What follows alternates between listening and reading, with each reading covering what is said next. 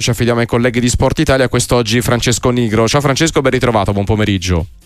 Ciao ragazzi, buon pomeriggio, ben ritrovati. Detto che ormai eh, tutti i pronostici fatti, le impressioni su questa Coppa d'Africa vanno letteralmente a farsi benedire eh, di volta in volta, alla fine solo la Nigeria, ecco, piano piano sta tenendo botta, mi verrebbe da chiederti se stasera chi parte eh, un po' più favorito, forse eh, nella gara tra Capoverde e Sudafrica, Capoverde, in quella tra Mali e Costa d'Avorio mi sembra abbastanza equilibrata, però ecco, che cosa ti aspetti anche alla luce di quanto visto finora in questa Coppa d'Africa piena di sorprese? тези.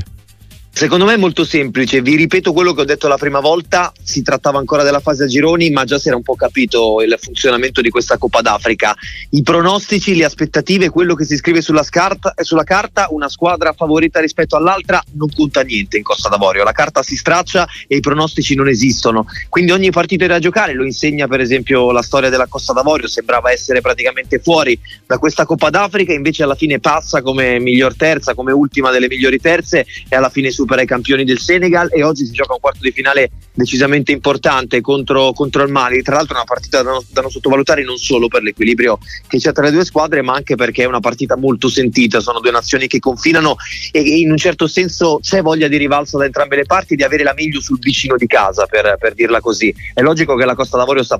sta provando a vivere un sogno clamoroso perché era praticamente fuori, ha salutato Gassé, è arrivato Emer Spae che ad interim traghetta la squadra, ma praticamente i capitani sono i giocatori e la Costa d'Avorio adesso ha tanta voglia e soprattutto ha la spinta del proprio pubblico dalla sua parte. Non è semplice perché l'equilibrio, l'abbiamo detto, fa parte di questa competizione. Non dimentichiamoci tra l'altro che il Mali ha una formazione decisamente interessante ha fatto molto bene, ha battuto il Burkina Faso che è sempre una delle big alla fine della Coppa d'Africa nel, negli ottavi di finale con una squadra molto molto interessante. Un giocatore su tutti è sicuramente Sinayoko, il centravanti che gioca in Francia con la maglia dell'Auxerre, c'è poi anche Koulibaly della Salernitana, Camara e Aidara in mezzo al campo, c'è tanta qualità, è una squadra che gioca molto bene, la Costa d'Avorio invece deve provare a riproporre quello che ha fatto vedere nella partita contro il Senegal. Per passare all'altra partita è difficile anche in questo senso trovare una favorita, perché pensare che il Capoverde potesse arrivare fino a questo punto sembrava utopia all'inizio della competizione, è una squadra che sta divertendo, sta incantando con un modo di giocare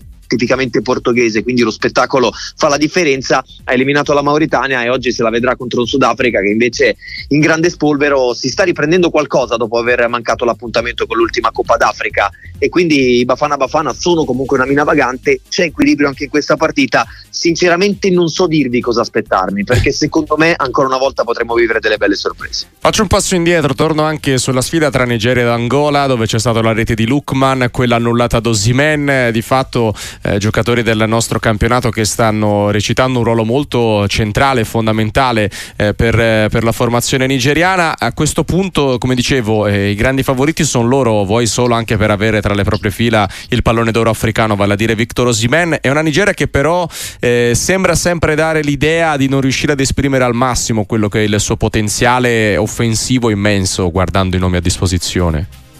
È esattamente così ed è la critica principale mossa proprio dal popolo nigeriano nei confronti del, del tecnico Peseiro. È additato di non far giocare la squadra in maniera scintillante come invece ci si potrebbe aspettare vista la grande qualità della rosa delle Superaquile. E è stato un po' il minimo comune denominatore che ha accompagnato la Nigeria a questa Coppa d'Africa un Peseiro che però non aveva fatto qualificare nello spareggio decisivo al mondiale di Qatar dell'anno scorso la Nigeria con le prime due partite della qualificazione mondiale di quest'anno che non sono andate bene perché la Nigeria non ha fatto bene. Adesso però la musica è diversa anche con delle partite non perfette anche quella di ieri contro un avversario comunque tosto come l'Angola che esce a testa altissima dalla competizione la Nigeria ha dato l'impressione di non aver ancora raggiunto il suo apice. Forse quella però è una componente che può spaventare le avversarie e può essere di conforto per tutto il popolo nigeriano perché la potenza là davanti è tantissima, ma in generale è una squadra anche abbastanza equilibrata la Nigeria e ancora deve trovare la dimensione reale, ideale di una squadra che è fortissima e che se parliamo di carta, quella che citavamo prima, praticamente non ha paragoni. Fanno bene i giocatori della Serie A, Osimen anche se non trova il gol, o meglio il gol viene annullato, è comunque decisivo per il gol di Lukman che invece